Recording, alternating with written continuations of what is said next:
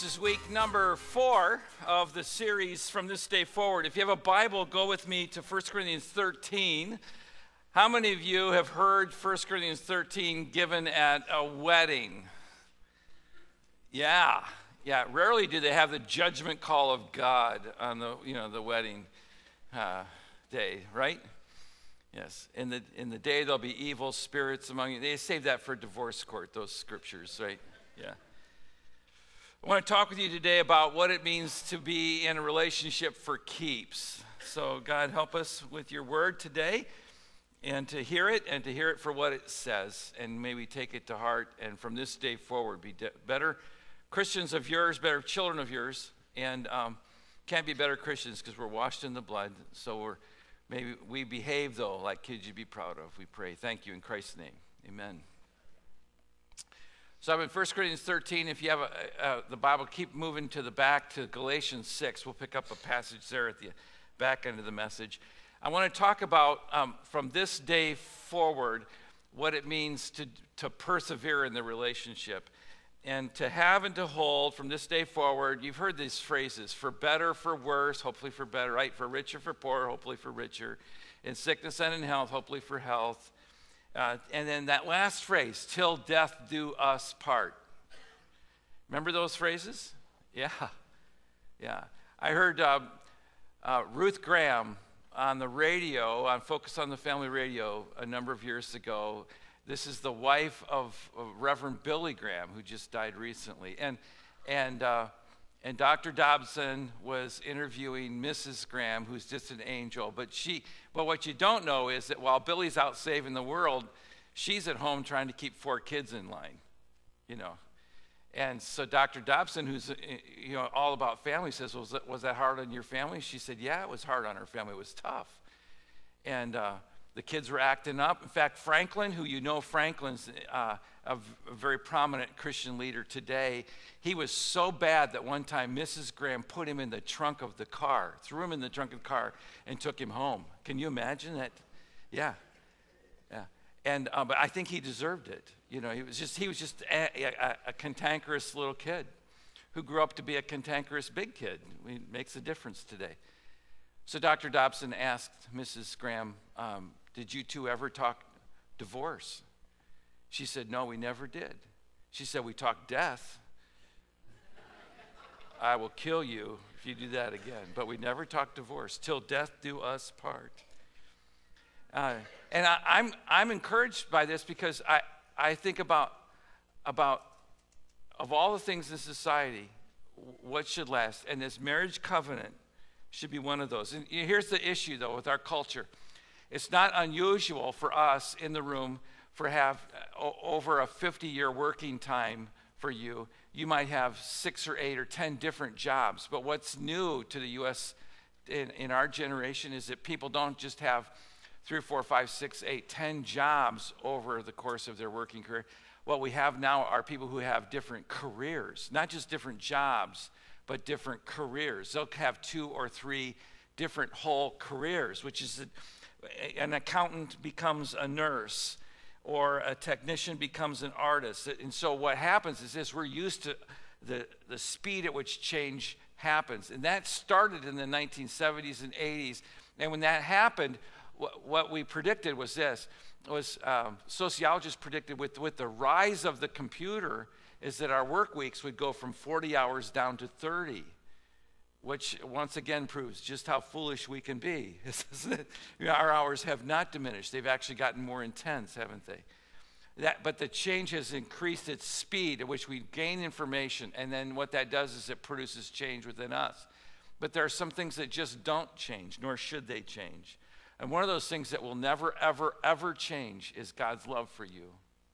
Okay? Don't ever lose sight of that, that God loves you with an everlasting love. He proves it over and over again.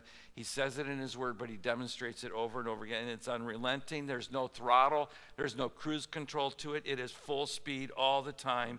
And you cannot. You cannot have a God in heaven who loves you more, and He will not love you less. His commitment to you is that, that He wants to love you all the way until you get to heaven. So He wants you to trust Him. And here's dear Son but as you trust Him and get ready for heaven, He wants you to love like He loves as well. Jeremiah says that the Lord loves us with an everlasting kind of love. And John said it this way uh, when he quoted Jesus. Jesus said, I, I love you and I want you to love each other the way I love you. And so, uh, what, what God wants for us is what the, the Proverbs, um, Solomon wrote, Proverbs chapter 5. May your fountain be blessed. May you rejoice in the wife of your youth. May you rejoice. May you look at her and say, oh, she's still 26. Yeah, I, I can't remember where I put my teeth, but she reminds me of when I was 26. I remember hearing Ken Davis, who's a great dynamic communicator. Uh, he said, I, he said, I stood before an audience and he said, I told them, I'm proud to tell you that I've been married 45 glorious years. And the crowd just, you know, claps wonderful. And then when the clapping died down, he goes, to seven different women.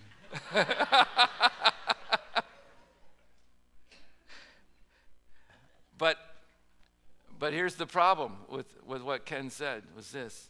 It's that even though that's funny, uh, that is because we're so used to change, that's what's happened with our culture. The chances of your marriage making it are just over half. About 41% of first marriages fail. 41%. And 60% of second chances, second marriages. And uh, 60, uh, I'm sorry, 60% fail. So you have a higher chance of failing the second time and 73% of third time marriages. So when I have a couple in my office and I'm saying to them, you just, you need to get married, you're living together, get married, they say, I don't want to get married. Why? Because I know how this is going to end. I kind of understand how they're thinking now. Because they've been through this and they don't want to be torn asunder or torn apart again or torn up again because it's so difficult. And the, and the change happens so quickly in our, in our uh, relationships. In fact, that's why some vows are moving to away from till death do us part. It, it's and they're saying now I will stay with you as long as we both shall love, not as long as we both shall live. But God has a better plan, and it's this unfailing kind of love. Because uh, let's be honest, anyone can fall in love, but you have to work at it to stay in love. In order to stay in love, you have to make the right choices. I love what Martin Luther said about 500 years ago. This, these are, this is a great turn phrase let the wife make the husband glad to come home, and let him make her sorry to see him leave. Isn't that sweet? Paul would describe that love, 1 Corinthians 13. I want to give you just one verse. That this love, verse 7, it always protects. Verse 7, it always trusts, it always hopes, it always perseveres. That's the kind of love. That's the kind of love I want. I want that, but I have to give that kind of love. And you know what the word is that shows up the most in that verse? Always. Always. So, lasting love, first of all, will always protect. That implies that it will hang in there, that it will bear through the tough times. In fact, uh, commentaries say it this way it will bear it up in silence, it'll, it'll hang on and not nag about it or not even speak about it as if it were a burden. No, it's not a burden. They don't even talk about it as a burden. It implies hanging in there with endurance. So we're devoted to one another, Romans chapter 12, in love, and we honor one another, and that's a choice that we make. It's a choice that we have to make. And there's a double layer to that meaning when it says it always protects. It not only protects in the sense of defends or shields or guards, but it means that it will fight for the marriage will fight for the marriage. We will, we will be defensive for it. But it also means I will endure whatever the bump in the road is, I will endure that. Sometimes it's a matter of just hanging on when the person that you're married to is going through a rough patch. And so then you will always protect. Secondly, this is the kind of love that not only protects, but this is the kind of love, lasting love, will always trust which implies that we will believe the best in the person, we'll be loyal to the person. Proverbs chapter 17 whoever would foster love covers an offense. Whoever repeats a matter separates close friends. So we, we don't even talk about the problems. We, we keep them at a distance. Why? Not that we're living in denial, but this is not stuff we just talk about. No, very few people need to know that business. This is between us. So we keep that to us. Because we, we trust each other. In fact, when you trust, then you can be more open. Why? Because you know that you'll be protected. Does that make sense? These kind of roll on top of each other or stumble like a waterfall. If you have that protection, it's a safe place that you can trust. You can be transparent.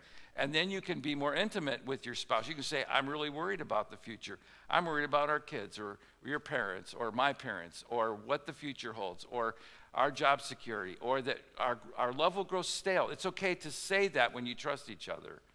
See, that's the kind of transparency that you want. And you want to trust God for sure, but you want to take risk that you trust the partner. So then the, the relationship in that trusting relationship really will blossom. the sociologists tell us there's really three kinds of people in the world when we talk about trust. There's number one person, there's the gullible. I love those people. They make cheap sales, you know, profitable for companies. The gullible person, the cynical person, and the loving, trusting person. The gullible person believes anything and be, can become manipulated. You all know people like that. Um, but then there's the second person, it's the cynical person. It's the person who's at the other end. And they trust no one. There are walls up everywhere. And so, what Paul is saying to, to us is this when you are trusting, we are trustworthy people, but we're also willing to trust. We're also willing to give the benefit of the doubt to the person when we're in doubt we give the benefit of the doubt. We believe the best, we hope the best. In fact, Paul will say that even in the text, this text of 1 Corinthians 13. Interesting study done in the University of Connecticut a number of years ago, historic study. Um, well, let, let, me back that up and just tell you there was an NPR, uh, National Public Radio piece, it's called a TED Talk, and they were talking about this trust and consequences in the TED Talk. And um, the guest that they brought in, it's really quite fascinating. The guest they brought in for the TED Talk was an orchestra director. Uh, where is this going? Well, they were talking about this very issue of trust and then the consequences of trust. And the orchestra director said, he said, well, here's our problem today.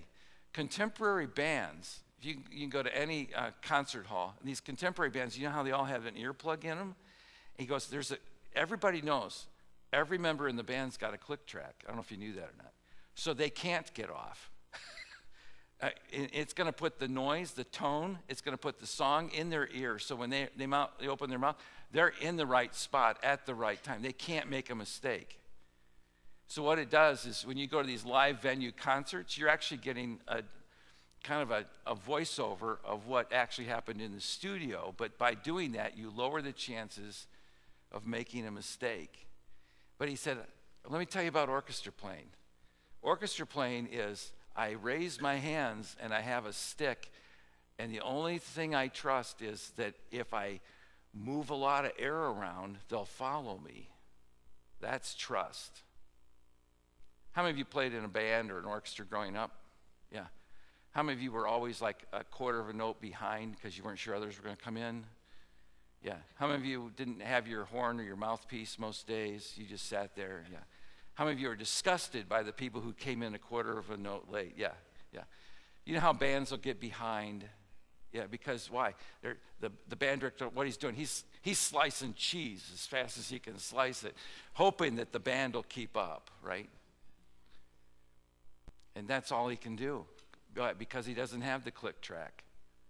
And you have to trust the conductor that when he does this, that's the breathe in mark, and when he drops it, that you're coming in, and that the other buddies up and down the row are coming in with you. That's trust. That is trust. So, the University of Connecticut ran a similar study in that discussion, similar study, a number of years ago. And uh, the name is Dr. Julian uh, Rotter. And uh, this guy was in school and had just finished grad school in psychology when World War II broke out. And I think it's funny what the Army does. They take him out of psych school. He's going to become a, a, an educational professor, and they make him a, uh, an officer and give him a tank. that lasted like 10 weeks. You know, you're not built for a tank. They pulled him out and said, How about if you just do trauma transparency and do, and do a lot of training with the troops, which is a way better fit for Dr. Rotter. He would go on to teach at Ohio State University and then uh, University of Connecticut. and the, the conclusion they came to after all the research was this about trust. Let me just, I'm going to read it for you. People who trust are less likely to lie and are possibly less likely to cheat or steal. Isn't that interesting? They are more likely to give others a second chance and to respect the rights of others. The higher the truster is, the, uh, uh, the, the, high, the high truster, I'm sorry, the high truster is less likely to be unhappy. The, the high truster is less likely to be unhappy, conflicted, or maladjusted, and is liked more and sought out more as a friend, both by low trusting and high trusting others. Isn't that interesting? It confirms what the Bible has said in the Proverbs and now in Corinthians that love is trusting, it is trustworthy, it always trusts. It just confirms it in the sciences. Trust is not only good for the person who's being trusted, it's good for the truster as well. The research underscores what God's been saying all along. And you know what? When you don't have a lot of trust, it's, it's more difficult. Uh, it's more difficult to get anything done. Jesus was in a city, Mark chapter 6 tells this story. Jesus is in a city, and it says about it, he didn't do a whole lot of miracles. Why? And they said, because there wasn't a lot of faith there. Now, was there any problem with Jesus? No. What was the problem? The problem was the people. They just didn't believe. And so he went, okay, then, you get what you got. But if you would just believe me, that, you know, you, you, know, on another hillside, he fed everybody. They all went home with like backpacks of food. Can you imagine if we had just trusted a little more? But you know that's true in business and in marriage, in the community and at home. You know it's true. When relationships are trusting, you tend to make more progress. And when there's not trust, you tend to stall out. In fact, many, many people just stop altogether and they, they put a hold button on the relationship. They just put a pause on it. Why? Because we're not sure where this is going.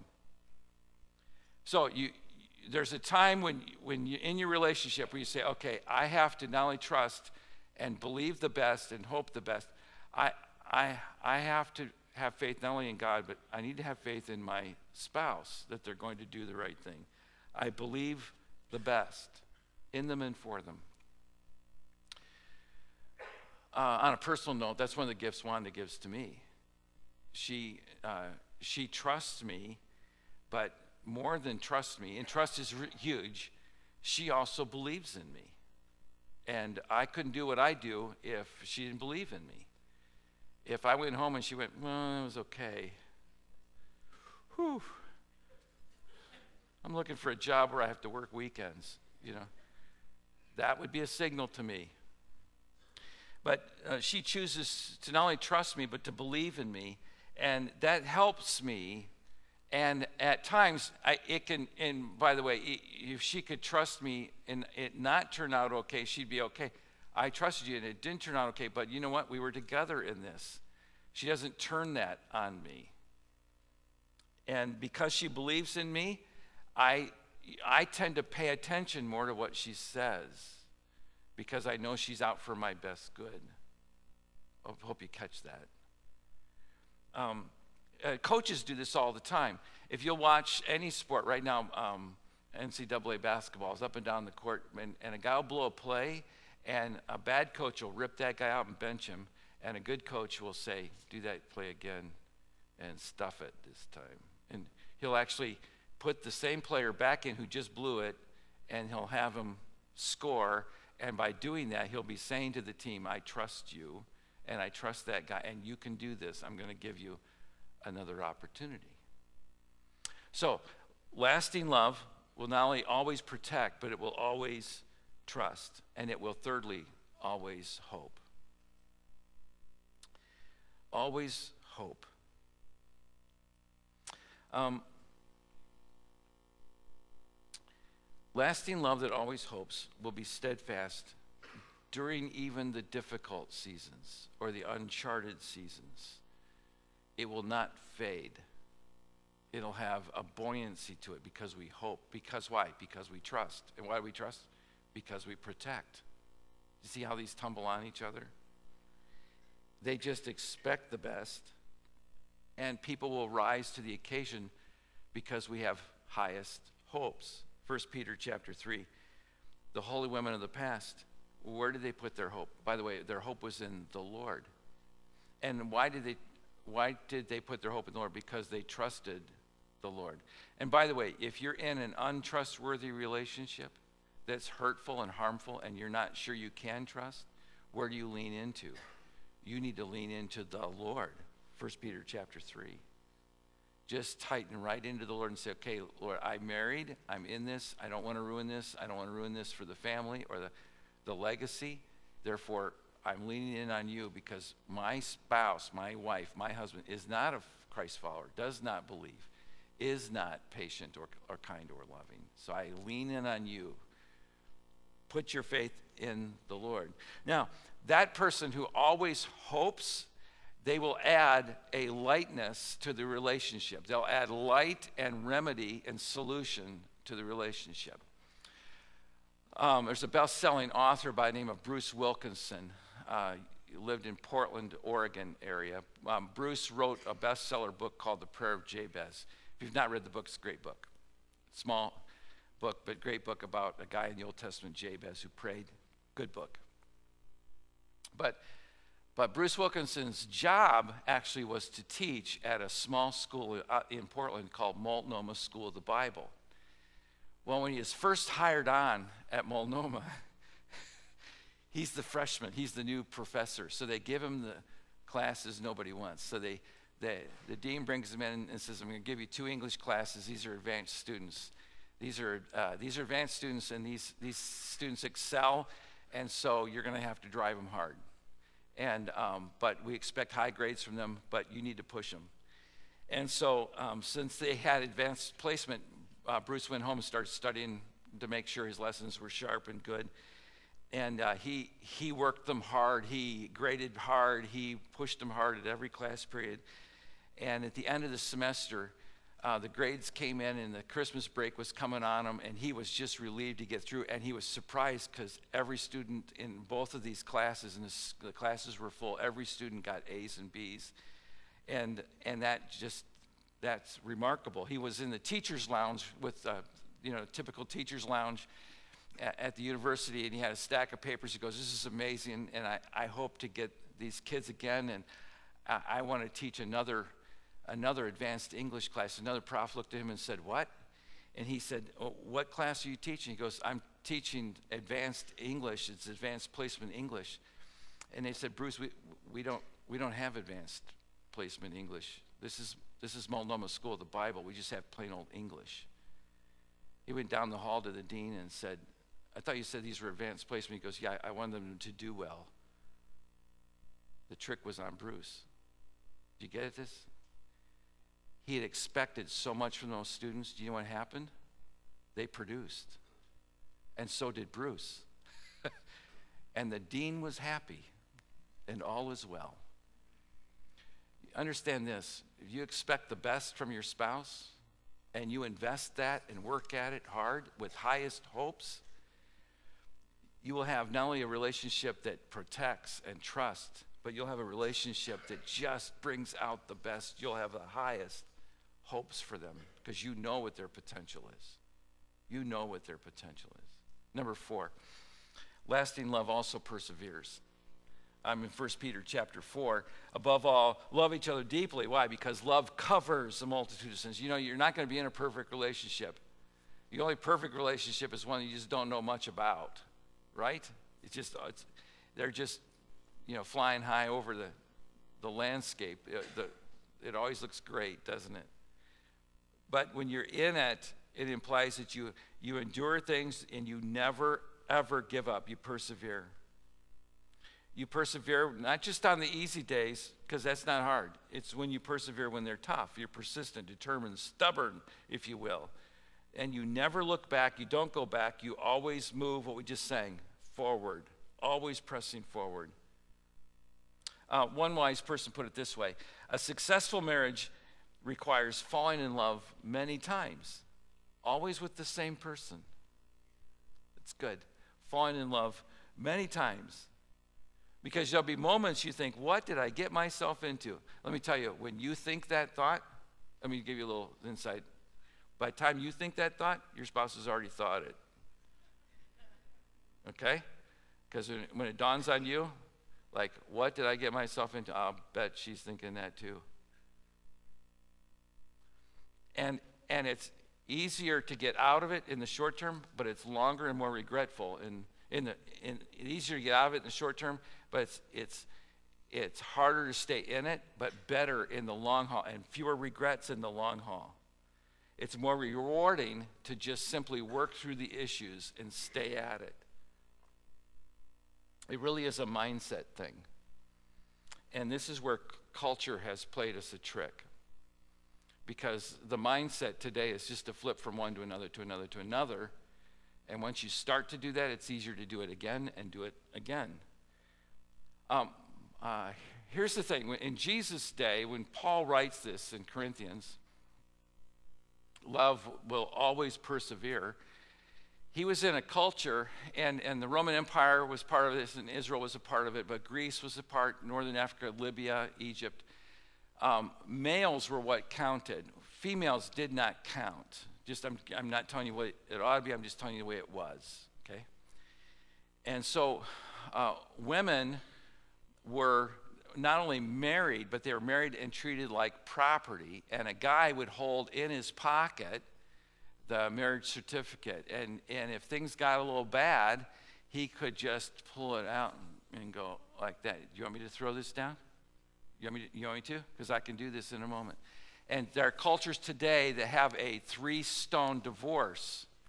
And what it is is this: is they throw a stone down, go, I divorce you, throw a stone down, I divorce you, I divorce you, and it's over. And so if a husband and wife have a fight, if you see the guy pick up a stone, he's not going to stone his wife. He's going to throw the stones at her feet.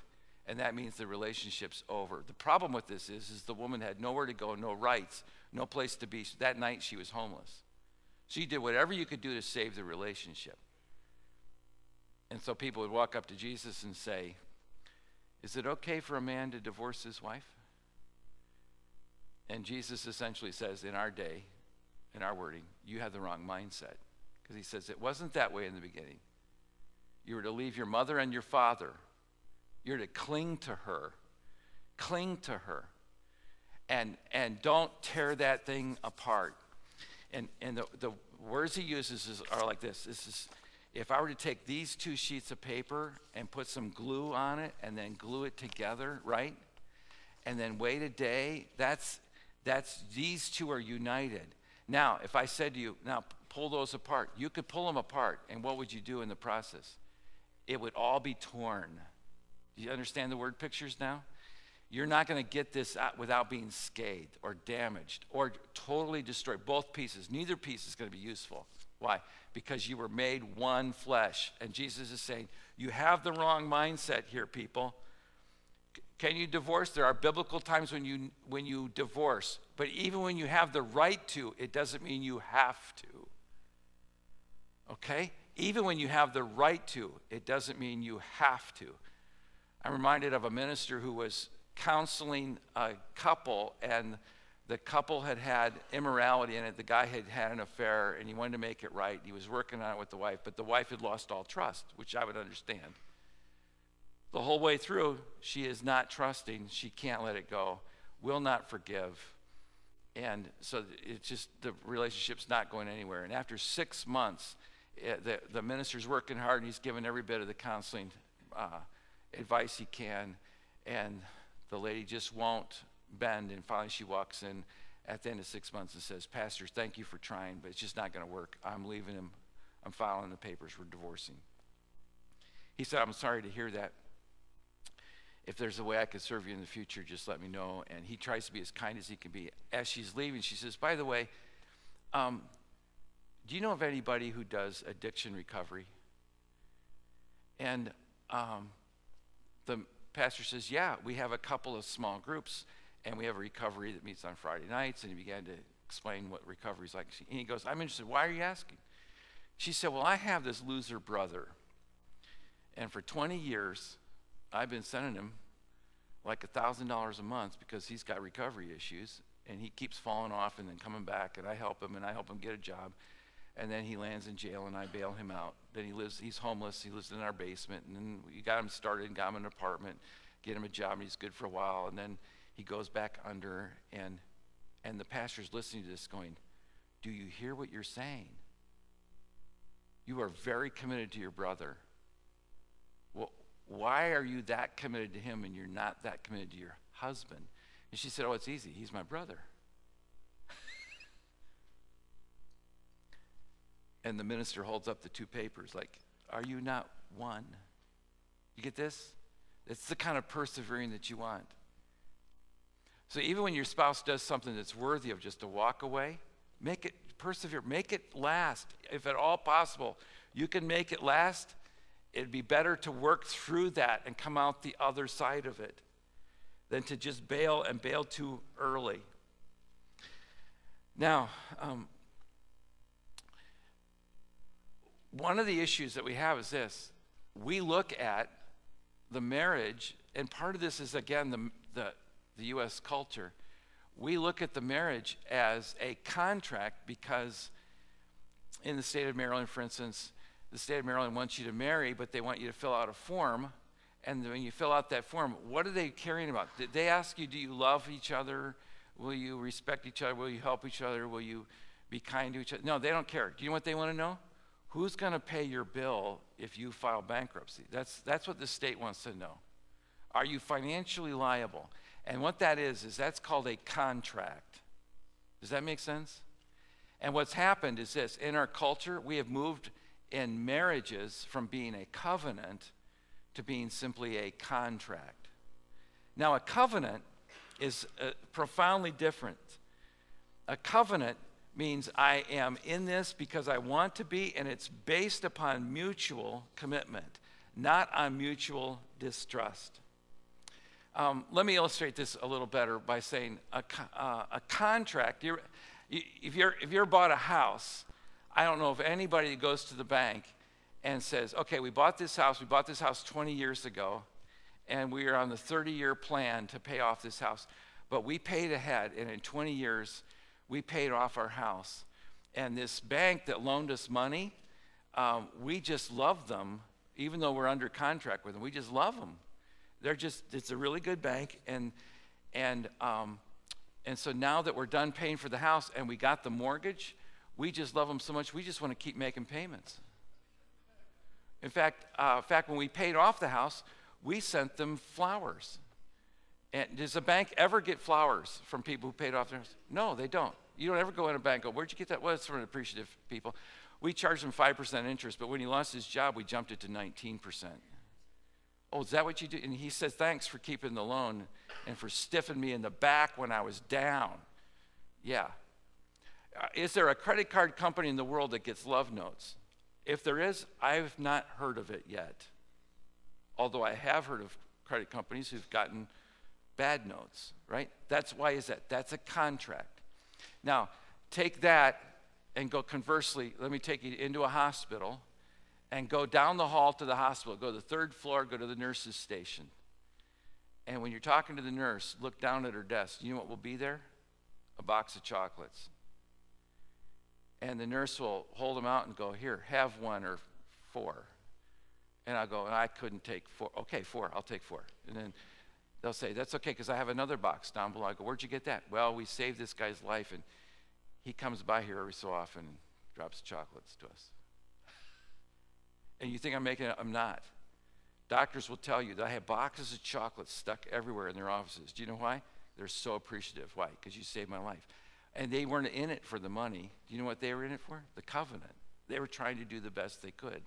And the nurses were doing the best they could. Occasionally, I'll go to intensive care and there'll be flowers outside of intensive care. Do you know why? Because they don't want flowers inside because they don't, they don't want the pollen. They're trying to keep it. But, but someone will want to say thank you to the people who are there. Isn't that cool? That's the difference between a contract and a covenant. Now, let me give you this, the points real quickly. It's mutual commitment. You see it? And it's not commitment as long as we both show love, it's commitment as long as we both shall live. Okay? And, And when it comes to power, it's I'm giving up my power or I'm protecting it. This goes in the face of the entitlement that we see today. The person says, Well, I married her, but I deserve better. Mm, no, not so much. You don't deserve anything. That's the truth. So it's giving up the rights instead of protecting the rights. That's what a contract does is protect. And the outcome is I want this for the good of the other person, not for my own personal good. So when you love, it's not even for your own satisfaction, it's to be loving to them. It's not what you take from the relationship, it's what you put into it, what you bring, and you pour into that relationship without stopping. That's what a covenant does. So, from this day forward, here are three conclusions I want us to draw, and then we're going to pray. Number one, I'm going to honor God in everything, uh, just in everything, because I know unless the Lord builds our home, no matter what we do, it won't matter. No matter what we do, it will not matter if the Lord isn't in this. And, and right now you're saying, well, I'm married to a girl or I'm married to a guy and they don't trust Jesus. You know what? You have to pray for them and over them. You do what you can do and you lean in hard with the Lord and you, you trust Him in a great way, but you just say, as far as I'm concerned, or as much as I can handle, or as much as I can control, this relationship will honor the Lord in everything. And I cannot do this on my own, so I need the Lord's help. Secondly, from this day forward, we will make the choice to love. Over all these virtues, we put on love. You put it on like a coat, you choose to put it on. And that's what binds us together or holds us together. Love is a choice, it is not a feeling. The actions lead, and the feelings will follow. So ask yourself what would be the loving thing to do? What's the loving action I could put on? What's the loving attitude I could put on? What's the loving heart that I need? What does my spouse need? And then ask the Lord, put this in not just my action, but put it in my heart to make the choice to love. And then, thirdly, to never ever give up, knowing that what we create is not just a choice of our own, but it's a legacy for the future. Don't be deceived. Here we are, Galatians 6, if you have your Bible open, verse 7. God is not mocked. A man reaps what he sows. You'll get back what you sow, and you'll get it in abundance. then, verse 9. So don't become weary in well doing. Why? Because you'll reap a harvest of the right thing if you just don't give up. And right now, I, I, need to just pause and say if you're in a punching bag relationship and it's not safe, you need to get out of that or get some distance just to go get the help. You, you need to do that, and we recommend that. We, we endorse that, encourage that. But, but all of us will have bumps in the road somewhere. All of us will have seasons in our lives when, when we say, you know what, this is tough. And I can't go backwards in the relationship. Wish I could do this over. Yeah, I wish you could. We can't. So, what do we do now? We set the model for our children from this day forward, knowing that our actions will reap a harvest generationally. Generationally. Thank God you can go forward. And so the question I'm going to leave you with is this what, what future model of the family do you want to hand to your children's children's children? What future do you want to hand to them? A foundation of great faith. It wasn't perfect, but just a foundation of great faith high in our hopes for each other, but high in our hopes because of a great God in heaven, a great Lord who's gracious in all of his ways. So, foundation of faith and high hopes, uh, and then loving without hesitation, loving without stopping. And with the Lord's help, you can do this. You can hand that to the next generation. You can move forward with a lasting relationship that always protects, always trusts, always hopes, and always perseveres. Amen? Let's bow together for prayer. And as we pray, would you stand with me?